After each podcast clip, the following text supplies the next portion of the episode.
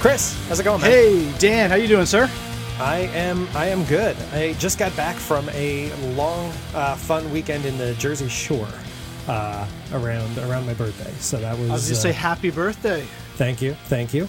Um, yeah, I, uh, it was a weekend in which I consumed entirely too much beer um, and listened to almost no metal. So, um, us recording uh, this on you know it's it's Sunday night as we record this. Us recording with me being sober and and discussing metal uh, is a, is a, a, nice nice change of pace from what I had all weekend. Well, so. good. Well, I I will be your polar opposite, as I was also away for the weekend, but I was with dozens and dozens of Italian relatives and the stress of that has caused me in the time between setup and recording uh, drank way too much now that I'm home and back in my comfortable environment. So uh, my intoxication will balance out your sobriety, and we should be able to have a good conversation.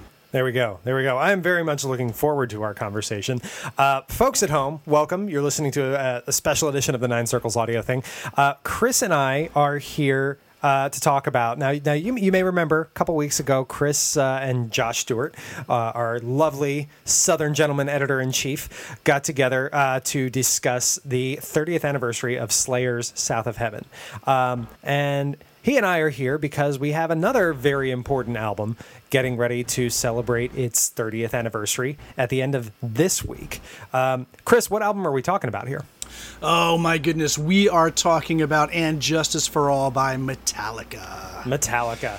And Justice for All, the legendary fourth album from uh, the the I mean the institution of thrash that is Metallica. Uh, a lot of people consider it their their last good album. I am not one of those people, but for a lot of people, it's it's the cutoff point. Um, but yeah, it, it's it's turning 30 years old. Uh, it it's it's got me beat by one year. I just turned 29. Um, so um, I was not around when the album came out, but it has, uh, you know, in my, my years of becoming a metalhead, it's become a very important album to me. Um, you have told me numerous times how it's a very important album for you. So very much so.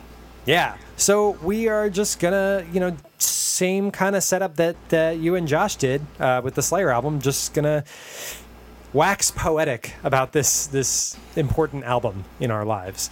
Um, so why don't we start off with you, Chris? I mean, we'll we'll we'll talk at length about it, but start off with something basic. How did you come to And Justice for All?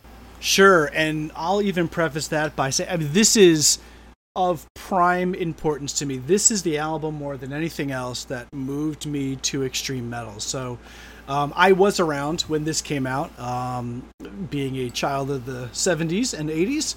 Uh, but uh, my first exposure to Metallica was probably, and I had actually written about this on Nine Circles. I, I did a retrospective when uh, Hardwired to Self Destruct came out.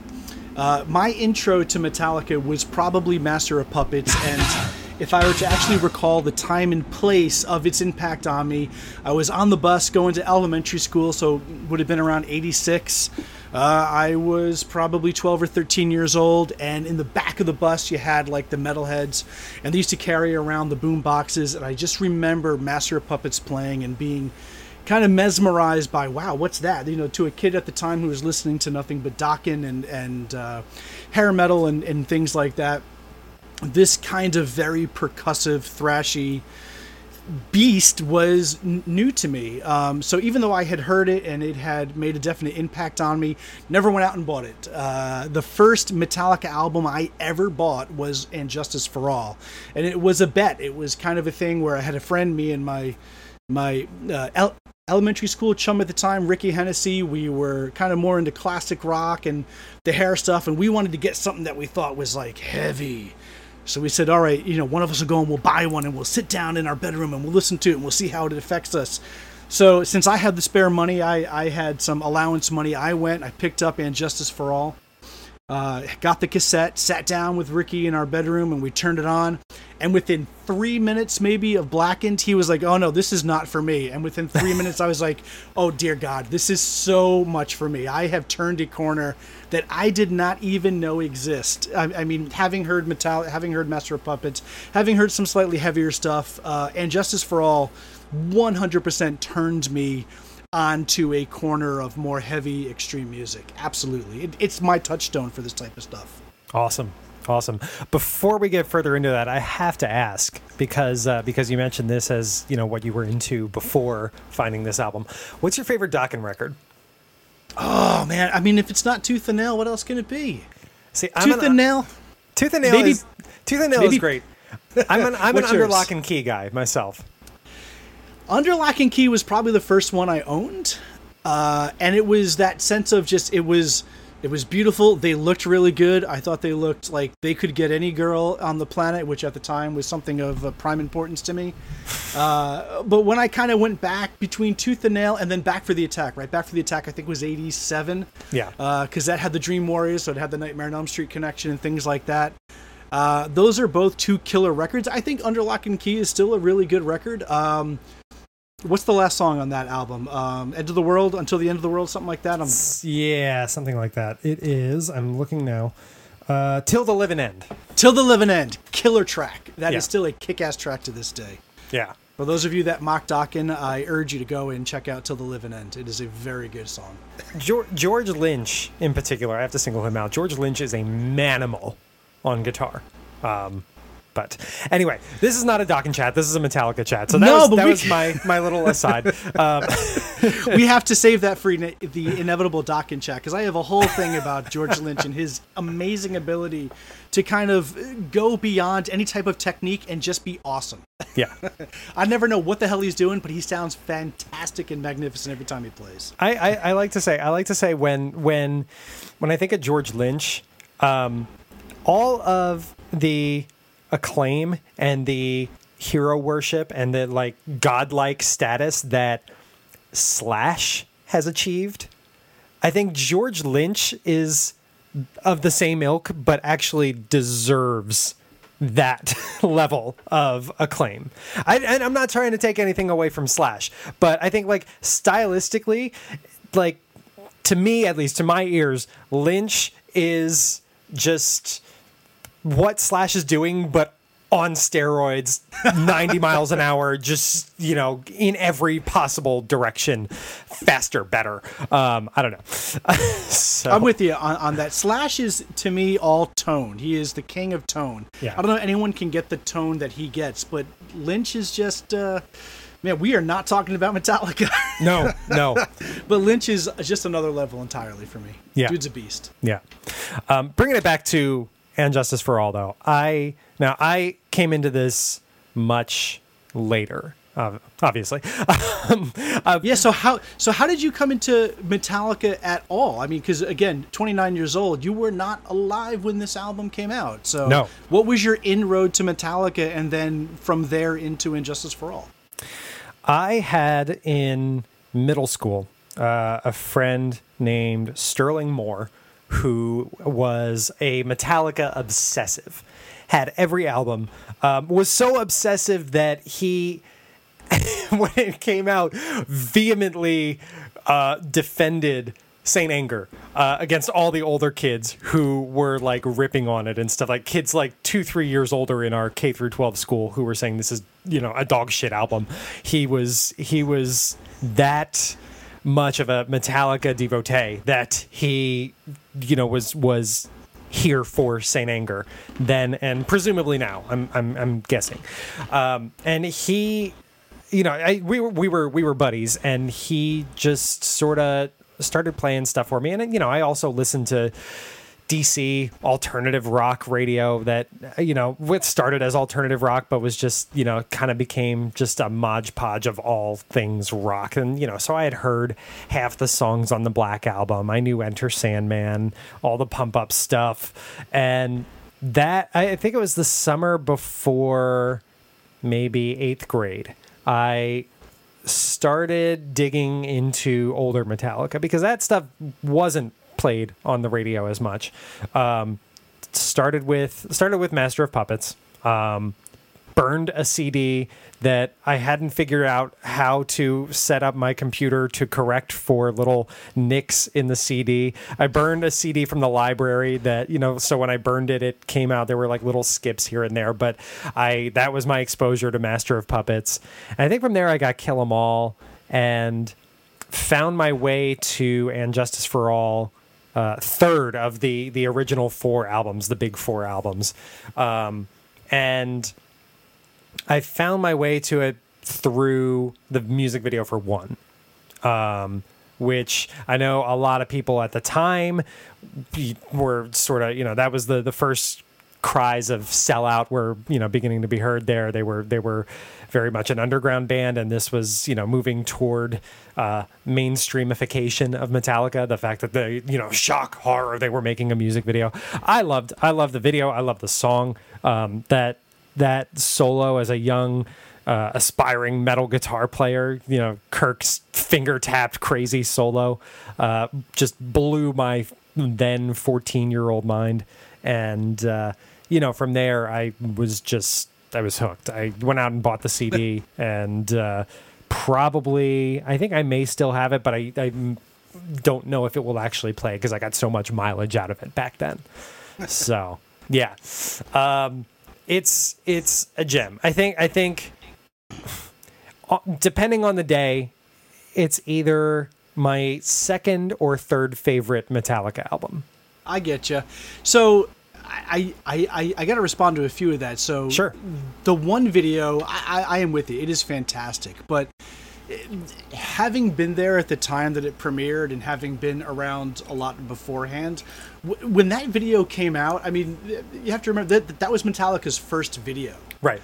They never did anything before that, and I I could hear cries of sellout for a lot of the stuff that came once we got to load and reload and all that memory remains and you know all that stuff. But at that time people were not making videos that were long form seven and a half minute narratives that were uncut. I mean typically when you were doing videos if it was uh, a long track on the album you were generally doing some type of single edit for the video Metallica well, they, did none of that, right? I I thought, and I might be wrong here, but I thought they did. Didn't they do a long form video and a single edit video? They they, they may versions? have, or or I, I, think what wound up happening was a single edit version came later. Okay, but the original, which was all written from, it was all stripped from Johnny Get Your Gun, right? The the, mm-hmm. the, the film based on the Dalton Trumbo novel. I mean, at the time when that premiered, eh, that was seven and a half minutes long. I mean, and that was n-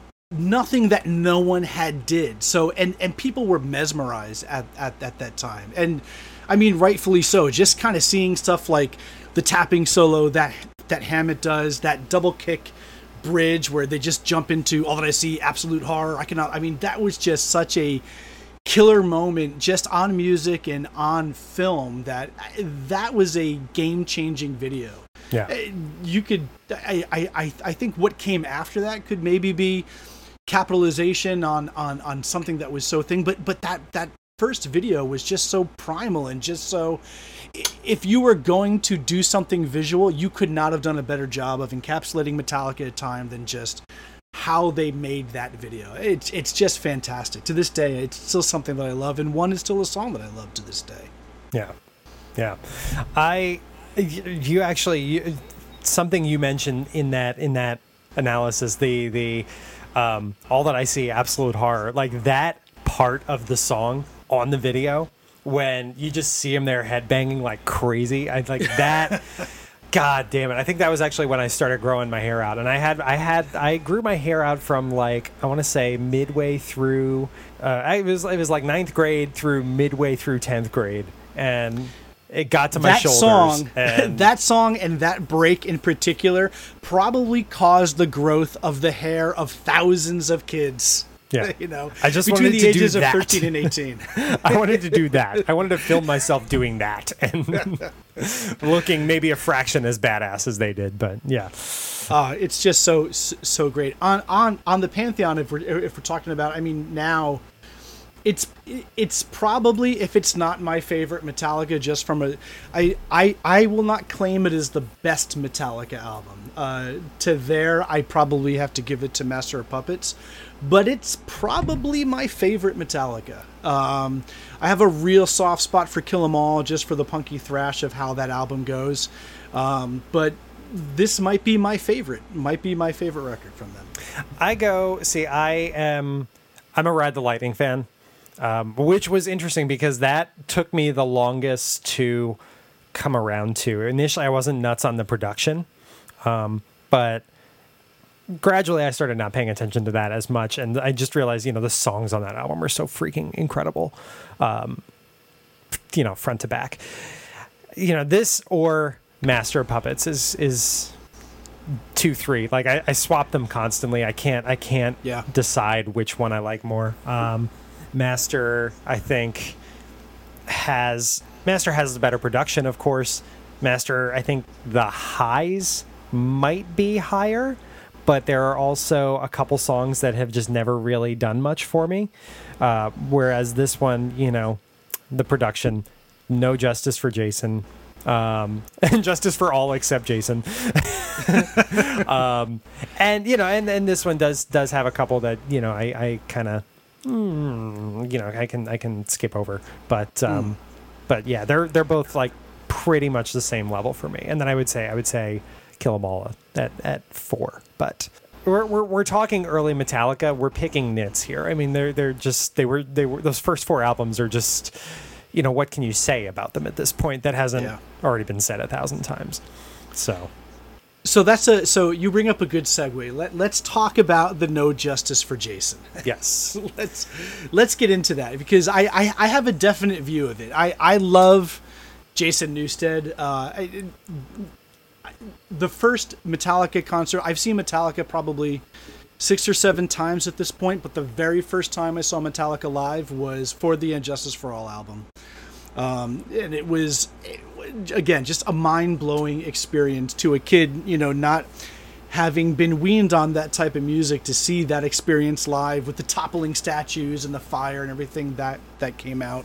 Um, I, I've heard and read a lot about the controversy around the mix, and so I, I kind of have to put it in its place, right? So at the time, right? So this is the first, I guess, full length after Cliff Burton kind of passed. I, I know there was the 598 E- EP, which is all the covers, but I, I have to imagine that at this point, just they're in a weird place. This is by far their most progressive album. It sounds unlike anything that came before or anything that came after. I, I, think you can say the same for Saint Anger, right. for better or for worse, but nothing sounds in their discography like And Justice for All. And I, I, I think that was a very uh, premeditated uh, idea for them. Uh, would it sound better with bass? I don't know. You know, I did a lot of listening over the past couple weeks because we were prepping for this. Um, I listened to a lot of the live tracks, especially the. Uh, um, I'm gonna probably screw this up, but the binge shit and purge Yeah. live, Live shit, binge, and compilation. purge. Yeah, exactly. I listened to a lot of that. Listened to a lot of just just kind of on YouTube live tracks. Uh, he's definitely not as buried in the mix when it comes to live. Uh, but I don't know that this album would be better with the mix better. I, I mean, it, it is what it is, and it has such a unique sound that doesn't sound like anything else of its time or or later. That to kind of keep having this cry of oh there's there's no bass it sucks it'd be better if jason had bass that's not the album that we've listened to for 30 plus years and to hear it with bass for me it just kind of it would have been great if it was there it's not there and i think the fact that the bass is so buried in this mix is part of what makes this album sound as unique as it does as a, as well as a couple other things that we'll talk about later but just the mix of this album makes this album what it is to me always has I think I think that's fair, and I, I agree with you. It, it it is very unique among you know certainly among Metallica's catalog, but also among metal of that era uh, sonically. Um, I I don't think it sucks. I, in fact, it took me for you know until I heard those random. You know, I, I don't even know what YouTube user it is. I'm sure there are two or three by now out there that did a you know a remastered version of you know the Justice for Jason version that well that like a reimagined version yeah, right the imagined version.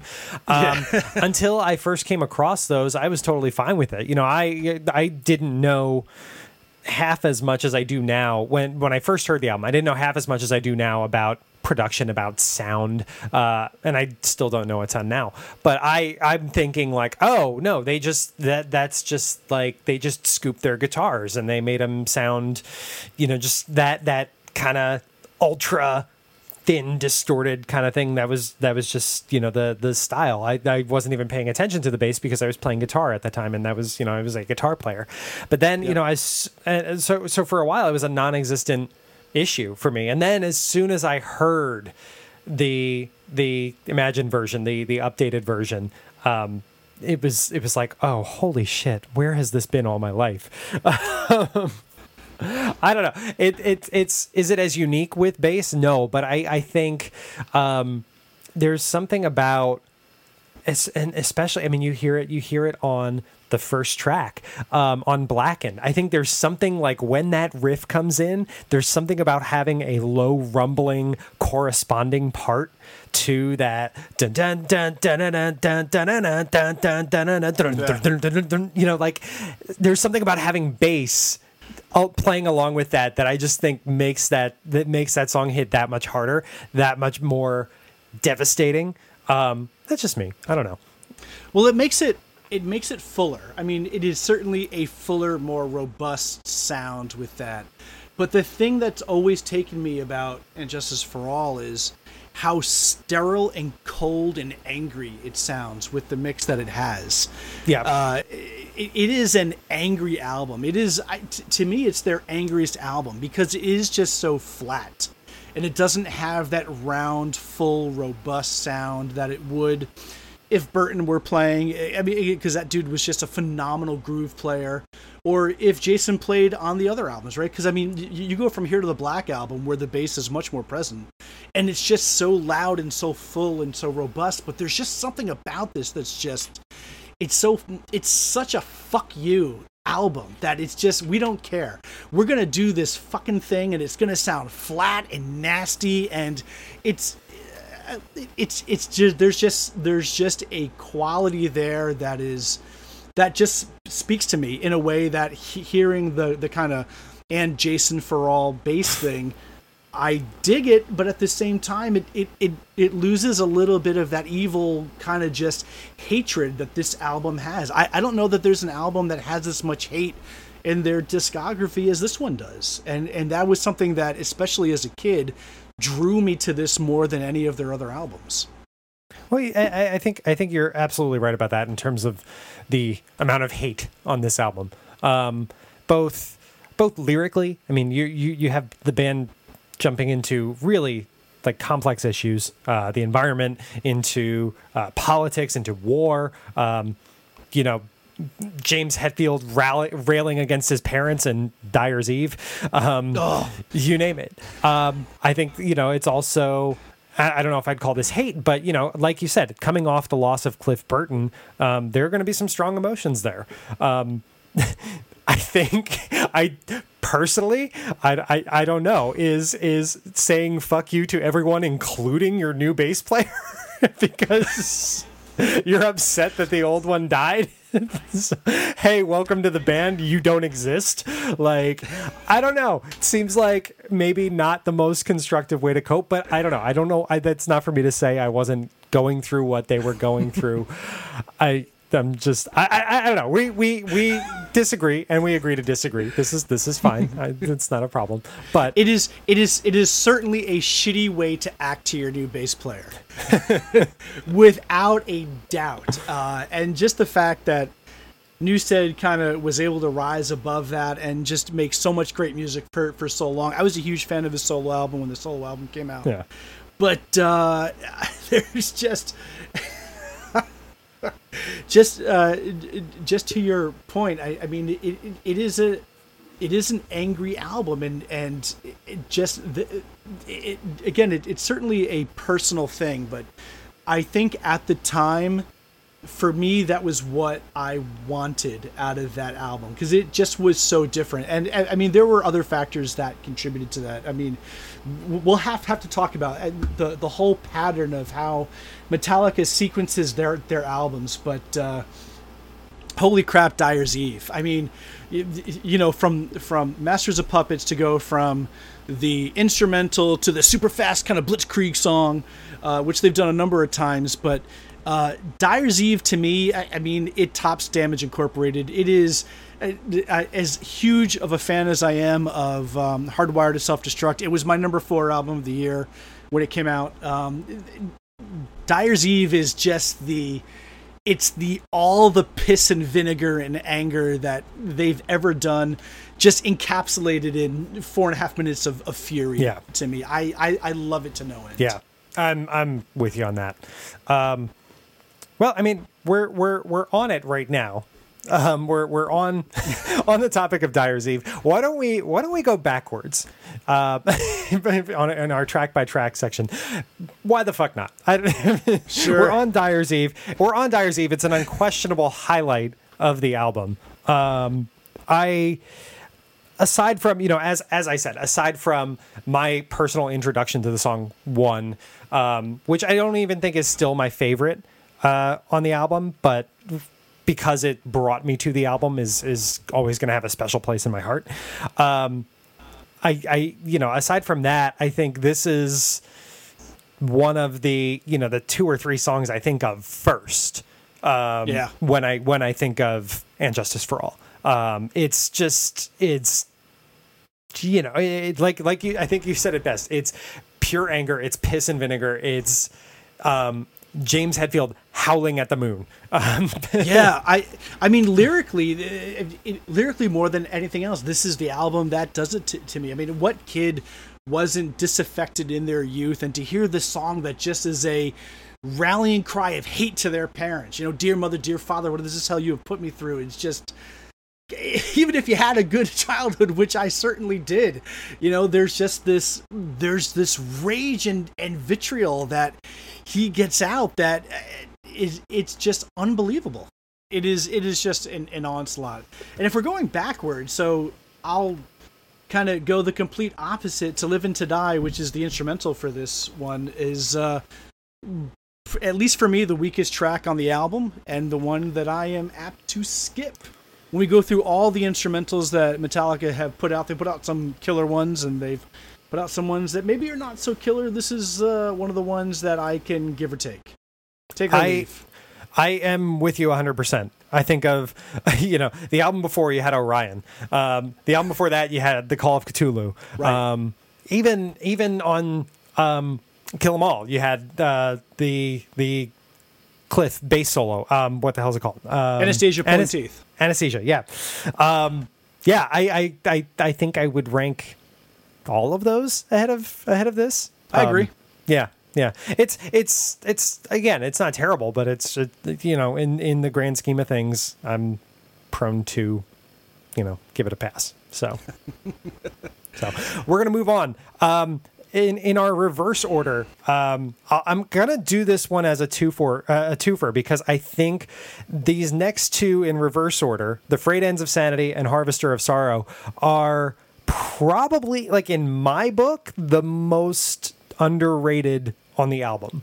Um, and I don't know if they're really underrated so much as you know they they they just they weren't singles. People tend to think of Blackened and Dyer's Eve and One and stuff like that. Um, Frayed Ends of Sanity was never played live until 2014, so you know underrated in that sense. But goddamn, that one-two punch is just fucking phenomenal. It is. And for me, Frayed Ends of Sanity was an instant love when I had first heard it, if for nothing else than just for that kind of intro with the oh wee oh. I mean, that was something that every kid could kind of cling to. Um, 30 years later, I still enjoy it. It's not something that I, I mean, it's certainly lower on the spectrum than, for me, every other song that comes before it. Um, Harvester of Sorrow, on the other hand, was a song that did not immediately grab me when I had first heard it, but on subsequent listens and especially now, it is it is with the shortest straw to me two of the standout tracks that don't get nearly enough mention. Uh, it's just so somber and just so punishing with that that just that amazing chorus, a harvester of, of, of sorrow, language of the damned. It, it's just um, that that solo guitar that kind of plays over it, uh, which I always thought was bass until I saw that James Hetfield played it when I saw it live. I mean, it's it's just a killer song, and, and it has just risen in estimation every year that I've heard it since it's come out. I just I just love that fucking riff. The Yeah. like oh my god, such a groove to it. It's oh it's fantastic. And again, like it was like nothing that came before it. I mean, as a progressive album, this thing does not get its due. Every song just goes. There has to be. I, I mean, and you and I have written songs, so we know. You know, there are certain riffs and sections that you do. But I mean, eh, you know, maybe two or three or, or, or four, five if you're getting frisky. But I mean, there is just riff after riff after riff on every single fucking song on this album, and it is. It just doesn't end. It's Yeah. just. It's fantastic. It it keeps it keeps coming. It keeps blowing your mind. Um, yeah, it's uh, it's it's tremendous. It's tremendous. That's all I can say. Um, shortest straw. See, shortest straw is an interesting one because you mentioned you mentioned that one as um, in your in your book one that doesn't get enough love. I enjoy shortest straw. I have never I've never enjoyed it as much as some of the others on the album. Um, I, I I think maybe that is because the refrain on it um the refrain on it isn't as sort of immediately hooky. It, it hooky's not the right word. Um but you know you, you think of you think of harvester of sorrow. That that refrain you know as you mentioned harvester of sorrow language of the damned you know you you remember it. Um blackened you remember that chorus um this one it's just like oh shortest straw shortest straw has been pulled for you i'm like But then it goes to that. So here's where I, I, I think the way that we're talking about these songs does this song a bit of a disservice. Because if you go through sequencing, right, this song comes immediately after one. So you have the kind of full flow of one where we have acoustic to heavy to back, and it kind of lives this entire life lifeline of a song. Um, Harvester of Sorrow, uh, which is the other piece of bread in this Metallica sandwich, uh, is very somber and is probably the most doom laden song on the album. And then the shortest straw, six and a half minutes long. It's just the kind of I, I I think of it as the palate cleanser from one. It's just mean and angry and gets in your face. Uh, and it's fast and it's a little punky and it's a little f- just fucking bruiser of a song that just kind of whets the appetite for the more kind of somber, slow, mid-paced doom of Harvester of Sorrow. So from That's a fair. sequencing perspective, I think it's brilliant and just it seems to be the one that I've been coming to more and more. I I think because like a lot of people, whether you want to admit it or or not, we don't all have the attention spans we used to. So we're so much more familiar with the front half of songs than we are the front half of albums than we are with the back half of albums. So everybody and their mother I mean, my mother knows intimately Blackened and Justice for All, I the Beholder, and One because when we would go shopping, I'd play it in the car and make her listen to it constantly. We never got to the shortest straw because the store was always, you know, there before that song came on. so now that I'm a little older and I'm a little slower and I'm a little foggier, you know, I, I, I take my time and the, the shortest straw just for me is that kind of, yeah, we are in the fucking second half of this album and we are just going to go for broke. Yeah Uh, and that's why I love it like I do. That's fair. That's that's totally fair. And, and um, yeah, I, now now that I, I think about it, I you know you are you are 100 percent right about us us doing a, a disservice to the album um, via the you know the the sequencing of our reviews here. But um, We are nothing if not punk in our uh, attempt to do this album. yeah, So who cares? Well, hey, as as you said, it's an angry fuck you album, and we're uh, an I don't know, I'm not angry, but we're a kind of fuck you podcast, maybe. Kinda. I don't know. I'm Um, generally happy.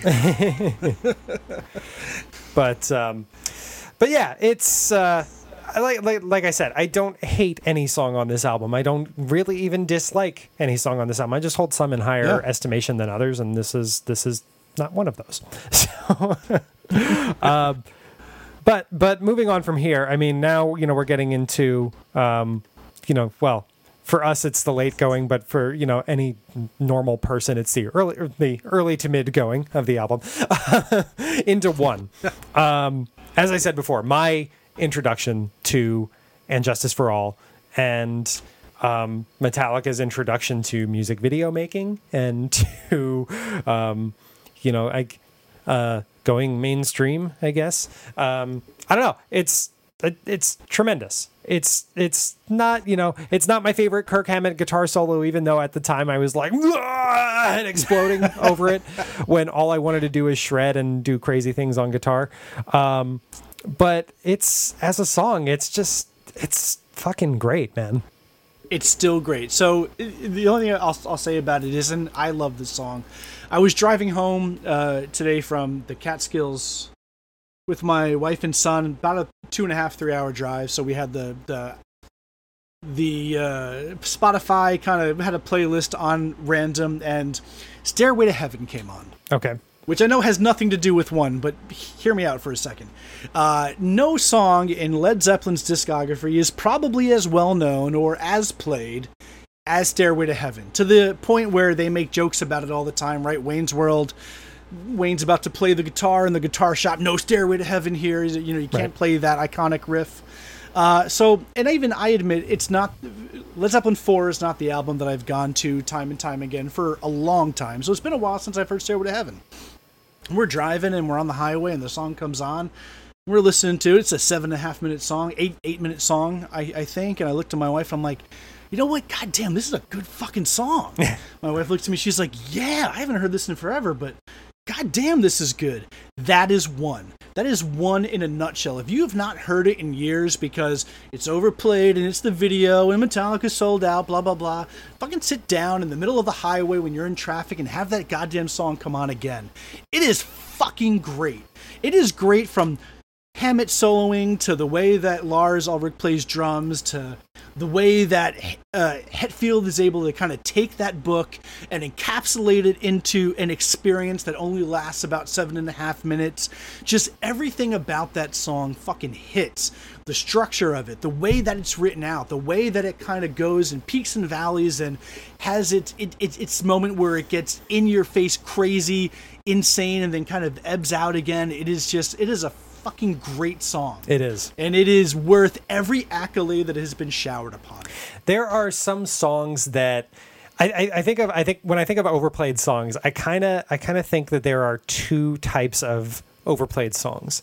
And I'm actually I'm gonna use Iron Maiden as the example of this because um, they have two that fit neatly into either type.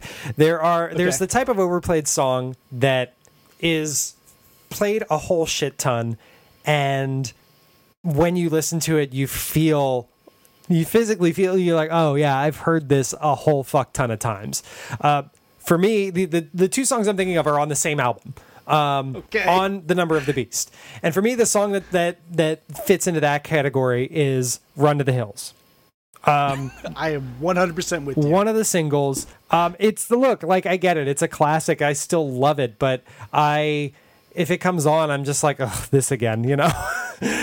whereas, whereas on the other side, you have songs that are overplayed, but still, fucking destroy whenever you hear them, and still, still hit you.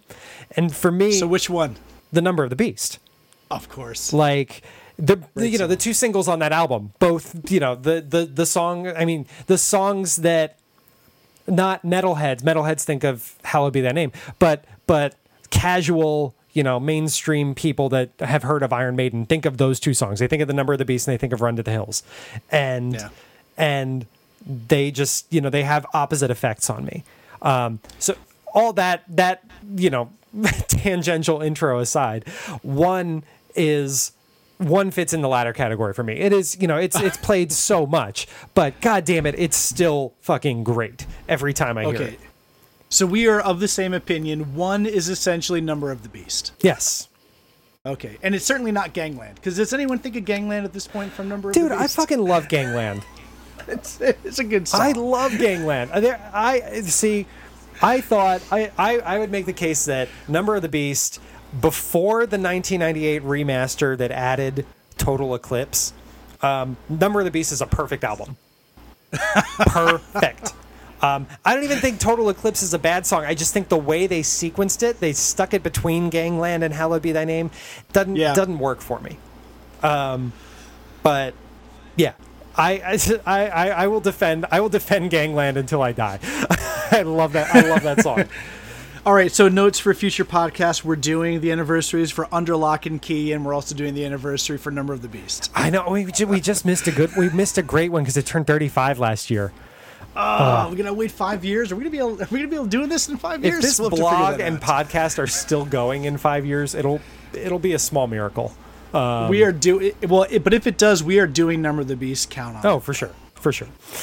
All right, so where are we? Back to back to Metallica. Um, we are moving on to "Eye of the Beholder," which is one that I have actually kind of evolved on over the years. Um, I started off freaking loving this song. Um, I the the intro, the the sort of fade in intro, um, the riff that they play in the intro. I think I still think the solo Yeah. the solo section is fantastic, um, but as I've gone on and as I'm you know more I'm further removed from my you know initial exposure to this album, it's not doing it for me as much. Um, I the the parts feel the parts of the song don't feel like they seg quite as naturally into each other as some of the other songs do on the album. Um, I still like, like I said, I still like it, but it's definitely not as uh, high on my list as it was originally. Hundred percent with you on that. It's the same for me. It was probably an early favorite when I first heard the album, uh, especially because at the time for me, what I was looking for was just that great kind of E chug. Yeah, such a great riff. Uh, and e- even now, the chorus I still really like, but it has definitely faded for me. I, I think its placement, again, if we talk about sequencing for a second, I, the Beholder, uh, um, it's a little bit of a hey, you just heard Injustice for All, which is a fucking long, twisted prog just a hundred section song. Let's give you something that's a little bit easier to pa- you, you, to in, ingest. Yeah. Really simple riff, right? It's all that that kind of e chug and. Uh, uh, it, it's it's got a great chorus, um, but it doesn't really do a whole lot. It just kind of stays in its one lane. Uh, it it owns that lane, but it doesn't really get as twisty or turvy or curvy as anything else on the album. Uh, it's a good, solid third track. You know, if you think about sequencing the '80s, right? Uh, tracks two and three were like your kind of hit songs there, Yeah. and uh, it it made sense for where it was, but it definitely didn't age over time to the to the fine wine that some of the other tracks have. Sure, sure. Um, I, I, you know, the, the the one part, the one part that stands out as a highlight for me is, um, I don't even, I don't know if you would call this a verse or a pre-chorus or a post-chorus or whatever the hell it is, because these parts do not fit. These songs do not fit typical song structure conventions. Um, the Independence Limited. Freedom of choice Yep. is made for you, my friend. That part. Um, still fucking love it. Um, and that's the part. Yep. That's the part that they solo over. Um, I believe. Yeah, it is. It is. now that I'm thinking about it. Yeah. Um, it's yeah. I, I I still I still get a kick out of that part. But yeah, it, it's not just in comparison to the achievements that you know they they hit on some of these other tracks. It's just it it, it feels a little lesser now. Now I've had more time to reflect on it, but uh, Agreed. Yeah. Um, so from here we go into the title track, uh, song number two, but our our penultimate track for discussion here. I don't know why the fuck we did this. I don't know what was going through my head, but um, okay, whatever. Um, and Justice for All, the song. Um, what do you think? I love it. Uh, it, it. I mean, if we're going in, if we're going in reverse order, it has the benefit of. I'll say it right now. The first two tracks are just, they're so good that I mean, they're probably right now my two favorite tracks. Uh, You there's, it, it's it's huge. It's it's spiraling. It just does so many different things. And Justice for All as a song is it's it's the epic front loaded onto the front of the album. Yeah, yeah. It's it's a, a it's a heavy hitter. I mean, to, to call it a heavy hitter doesn't even do it justice. Um, justice. Um, I oh I'm We are so clever. yeah I'm I'm prepping prepping my prepping my dad jokes for if and when I I have children in my future. Um, yeah, it's it's fantastic. It's it's certainly for me. It's it's. Uh, one of the one of the most one of the more progressive uh, on a on a heavily progressive album. One of the more progressive songs, um, and but it doesn't. It, it throughout its nine minutes and forty seven seconds of runtime, it it just it holds you. It you know it, it- all the twists and turns they do come off so tastefully, and it it just everything everything works. It's Yeah. it's fantastic. and it shares something with with blackened which you know we're going to talk about in a second but there's a whole sense of and and you're familiar with this because you write music but um there's in every song especially when it comes to metal there is setup right? So um, you can think of it as the music before the lyrics start. You can think of it a- a- any way you like but there is a prelude a mood builder a something to get you to where you need to be so that when you know the main section hits or that first verse hits you are in the headspace that the band wants you to be in when the song kicks in. Uh, and both blackened and and justice for all have fairly lengthy kind of intros before the lyrics kick in.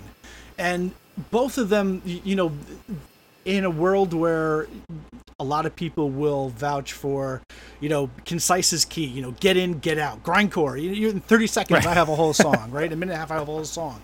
Um, there can be a danger of kind of wallowing too deep in the muck when you have these nine and a half, eight and a half minute songs. Uh, but what Metallica does, especially and on Justice for All, which I think is the longest track on the album, I mean, give or take the the instrumental, which we've already said is our least favorite, uh, and Justice for All kind of with its kind of beautiful clean guitar intro, picking off the main melody lines before it really gets into the crux of the song. It puts you in the mind space that the band wants you to be in when that song kicks off.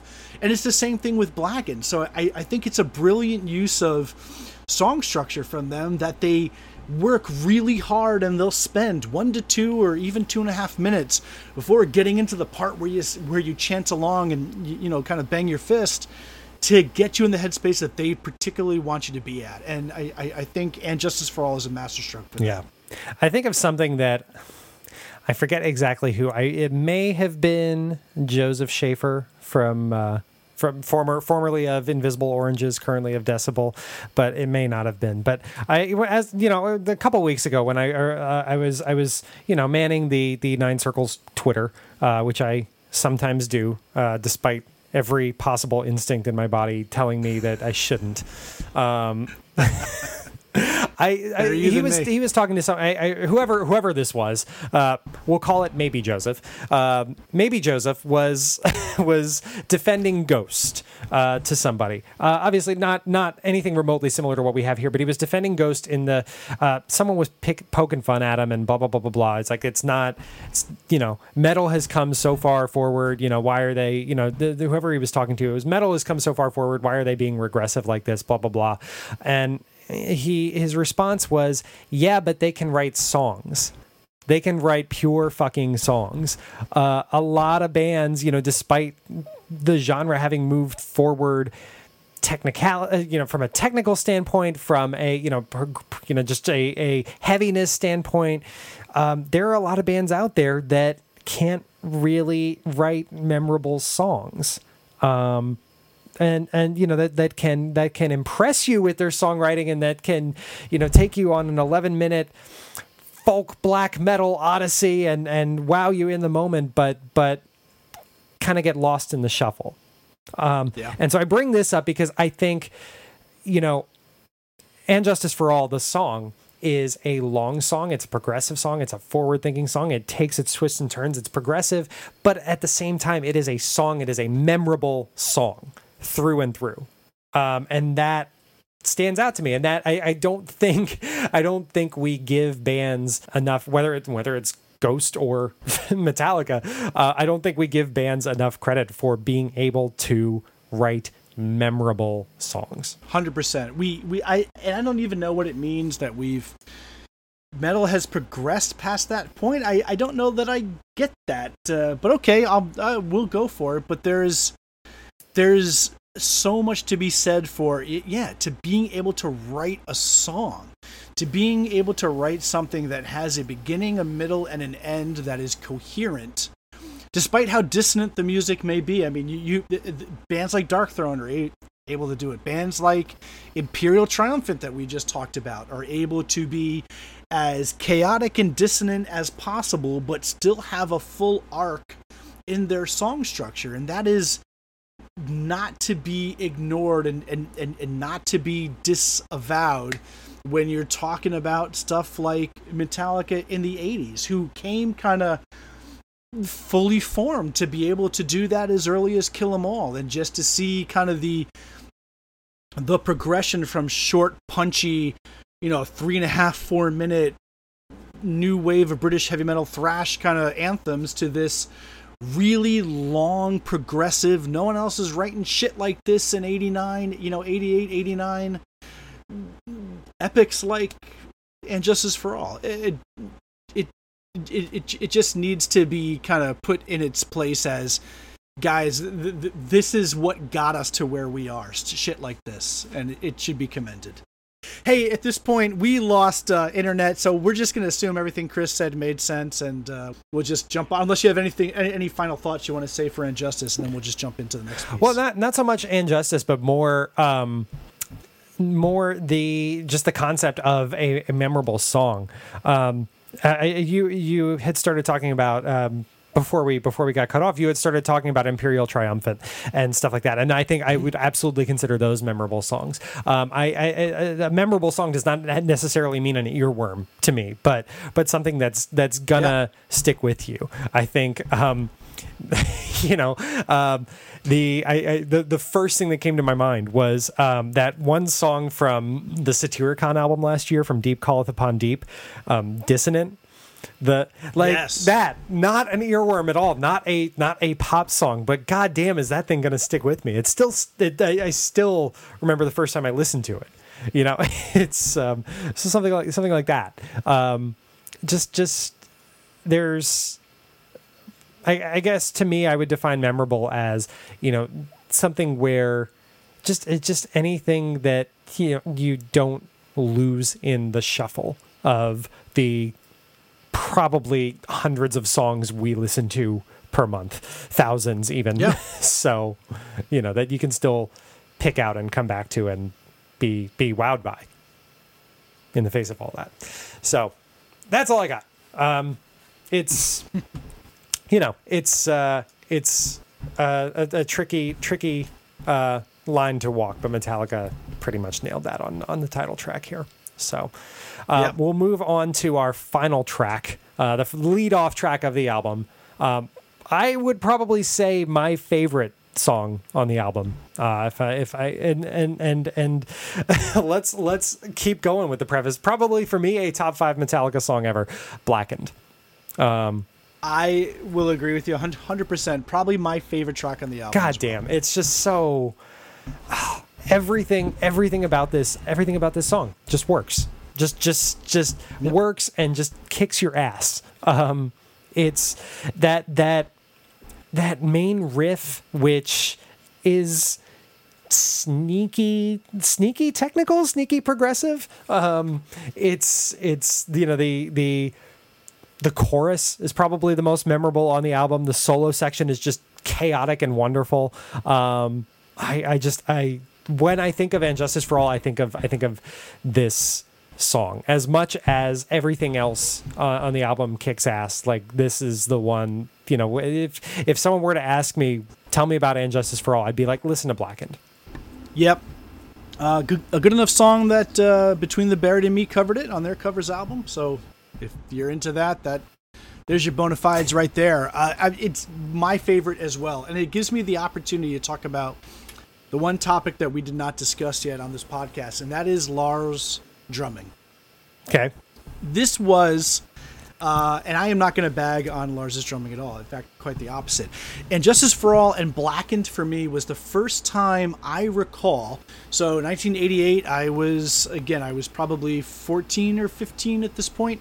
Uh, this was the first time for me I had heard drumming that was not simply keeping the backbeat. This was the first time that, at least for me, drumming was an integral part of the songwriting and it stood out on its own apart from the guitars apart from the bass apart from the singing. It was its own beast uh, and it, it, and part of that can be kind of brought to the progressive nature of the songs but uh, it, again you can scream all you want about how lars's drum tone sounds and his choice of fills and the way that he plays around a beat I know that there was a, a point in time live where Dave Lombardo, who's talked about on the last podcast mm-hmm. with Josh, one of the great metal drummers of all time. Uh, Lombardo took over for drums, and people would say, That's the way Metallica should sound. I'm going to play it the way that it should be played. But you know what? Fucking Metallica is not Metallica without Lars and without his idiosyncratic, very unique way to look at drums. And nowhere did I ever think of drums as a solo instrument at least for me, and some people may have had a different experience, but until Injustice for All. To this day, I hear those drums and they, they are very flat and they are very dead, but where they hit and what they do is so instrumental to each of the songs. And my first exposure to that was on Blackened. And I think to this day, that's part of what makes that song my favorite from the album. It was my introduction to everything that Metallica really was even though I had heard Metallica before. Yeah. I think, I mean, specifically on Blackened, I think the. Um, I, I, I don't know what you want to call it when you first the I guess I guess it's the the extended intro we'll call it when you first start hearing the the guitar riff and then he just comes in with the snare hits the next time through yeah it almost sounds synthetic like it, it the the way they're produced it almost sounds fake but but again, I mean this this plays into the unique sound of the album, um, and it, it wouldn't be. I don't think it would be the same if they sounded, you know, like like what we would consider normal uh, snare to sound. Also, you know, I I have many I have many issues with with Lars uh, as a as a drummer. Um, I you know not you know I'm I'm totally playing armchair quarterback here, but um, I have issues with Lars as a drummer, um, and you know with his tone and stuff like that. But if you're gonna if you're gonna criticize Lars as a drummer, this album seems like an odd hill to die on, uh, particularly when there's Saint Anger out there, when there's Lulu out there. I mean, like his drums don't sound. Um, like the best here, but he has sounded far, far, far worse at different points. Well, here's in the interesting thing, and, and I, I, am not a huge Lulu fan. Um, I was alluding to earlier as in our technical difficulties. I am I'm not a Saint Anger apologist, but I if I were to make a playlist of some of my favorite Metallica songs, Frantic and Saint Anger, the songs would be on my list. I love those songs. Uh, and I'm not a huge fan of his drum tone, but he specifically wanted that drum tone. So you could argue all you want as to his decisions, but at least they are very definitively his decisions. And Metallica has always been a band to me that could do whatever they want and give no fucks. I mean, they could have done what they did with um, Death Magnetic and with Hardwired to Self Destruct. They could have done that at the at the time of, of Saint Anger. They didn't want to, and they decided to do this kind of, for the most part, shitty, sounded like it was recorded in a garage tin can album. Of which two songs I love and adore, but the rest I I don't. Uh, those were very distinct choices that Lars made uh, in in in respect to his drumming. So you can hate it or you can not hate it, but you can't fault the guy for fucking knowing what he wants to do and doing yeah. it. And I think that that doesn't work as well on Saint Anger, but it works like fucking gangbusters on Injustice yeah. for All. Yeah. Well, that actually raises raises an interesting question because I know you know after this point, um, they you know they started working with Bob Rock and stuff, and they worked with him up through Saint Anger, in fact, and yeah. it it I guess you started to get. I, I, think it actually probably started on this one with Flemming Rasmussen too, where you know they had a producer credited on the album, but you know on and Justice for All, Lars made the decision about his snare sounds. They they gener- I mean they it was Lars and James that made the decisions about the bass tracks. Um, Lars made his decision going forward, working with Bob Rock on Saint Anger about how he wanted his drums to sound. It almost I mean it raises the question. You know, I would I would love to be I would love to have been rather a fly on the wall in the studio. Um, you know, like is a producer for them is a producer a producer in name only. Like, are they really calling the shots, or is Metallica calling the shots? Um, they later Yeah. they worked with Rick Rubin, who is kind of pretty widely criticized for being that kind of producer, just like a presence, like a figurehead there that um, you know a lot of people say doesn't actually do all that much in the studio. So Yeah, well, you can go on YouTube and you can watch the making of Death Magnetic. Dude's fucking sitting on a couch most of the time, right? It was, uh, and if I mess up his name, I apologize. Brian Friedman, who eventually was the producer for Hardwired to Self Destruct, he did most of the boards and the stuff for Death Magnetic. So if, you like Death Magnetic, I don't know that you like it for Rick Rubin. I think you like it for Brian Friedman, who then went and did Hardwired to Self Destruct, which I fucking yeah, love. So yeah. But I would just I'd, lo- I'd love to see I'd love to see like Metallica fighting with a producer about something. And and you know how how that kind of thing plays out. Like like like how Yeah. that that you know if there's if there's ever a, a a tension when it comes to deciding what what uh, you know what a particular tidbit of an album is going to sound like you know like how that that power balance plays out in the studio played out. Um, Yeah, it, it's an interesting argument to kind of fathom, right? So, I, I mean, you, I think we have to assume Metallica are fairly unfettered. If they want a, a decision, that decision's going to go through, right? They're Right. Metallica. Uh, you know, what would it be like if they had a system of checks and balances? Not like Bob Rock, who, to me, I, I love the Black Album. Uh, I do not like Load or Reload really at all. Uh, it seems like they got to a point where they just kind of merged into a hit machine that d- personally didn't work for me. But again, uh, if that's what Metallica wanted to do, I don't fault them for their decision. Just didn't work for me. Uh, but it would be interesting to see how they would work with a producer who definitely had a point of view and is willing to fight for that point of view, but work with the band to achieve what they want to do. I don't know that they've ever found that. I don't know that they will ever get there. Um, it's an interesting hypothetical to consider. Well, who though, would you? I mean, they, they, you know, the, that, you know, that raises another question. Who would you get that, you know, could could match them in stature? I mean, you would think you would think Rick Rubin would have enough clout to do that on his own, but that that's just not his way. You know, like who could they Yeah. work with that could you know could sit there and and um, fight back, so to speak, against against their immense um, just just pull and stature and position. I don't know. Yeah, you, you know, well, I, I think a lot of people might choose towards some of the more modern producers that are, you know, very extreme metal, but that's not who Metallica No. is. You don't. I, I I don't think that works in that instance. I can't. I, I have no idea. Please, uh, please don't anyone opt for Ross Oh. Robinson. No, I was gonna say they could do. We've already do- seen what he I was looks say like. They could do like the ACDC thing, and uh, you know, like a like a Brendan O'Brien or something like that, or Brendan or- O'Brien, yeah. I mean, dude did wonders with yeah, Jam or shit, like right? um, what's his name who works with Alice in Chains? Nick Raskulinecz, I think. I forget how you pronounce that name, but yeah, I don't know. I mean, this is just all speculation at this point.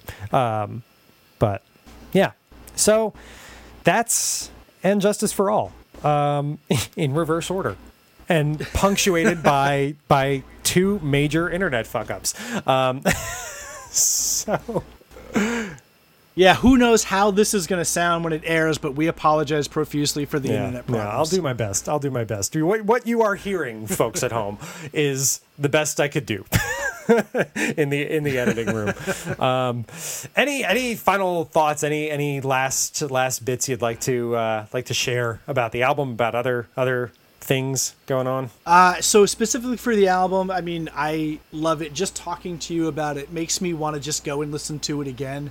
Uh, I know that Metallica is going through their kind of massive remastering deluxe editions. Um, I have the Master Puppets one. I know they just did the uh, 598 EP. Kind of they remastered it on vinyl and sent it out. I think for Record Store Day. I've heard a lot of rumors that they may skip over and Justice for All just because of all the controversy around the bass or not. Uh, I hope not. I, I would love to just kind of just get a full encompassing view of that album even if it's the mix that's that's there now. One of the things that we didn't talk about and that metallica fucking excel at are their Mm-hmm. b-sides. So i mean specifically during and justice for all i think it was the prince was a b-side. I don't know if that was a b-side to one or if it was the b-side to i think i the beholder was a single at one point. But uh, the Prince uh, Breadfan I think came out during as a B side during the Injustice era. Uh, I, uh, did Stone Cold Crazy come out as well? I don't know, but goddamn, just the Prince and Breadfan alone, I remember as a kid hearing that those things existed and just hunting them down to get copies and hearing what they sounded like. Uh, there is no one better than Metallica, to my mind, at choosing just great B sides to kind of cover uh, during their during their their album runs. And Breadfan and the Prince are just two fucking killer songs for that. Yeah, I um the last I heard, I thought that the.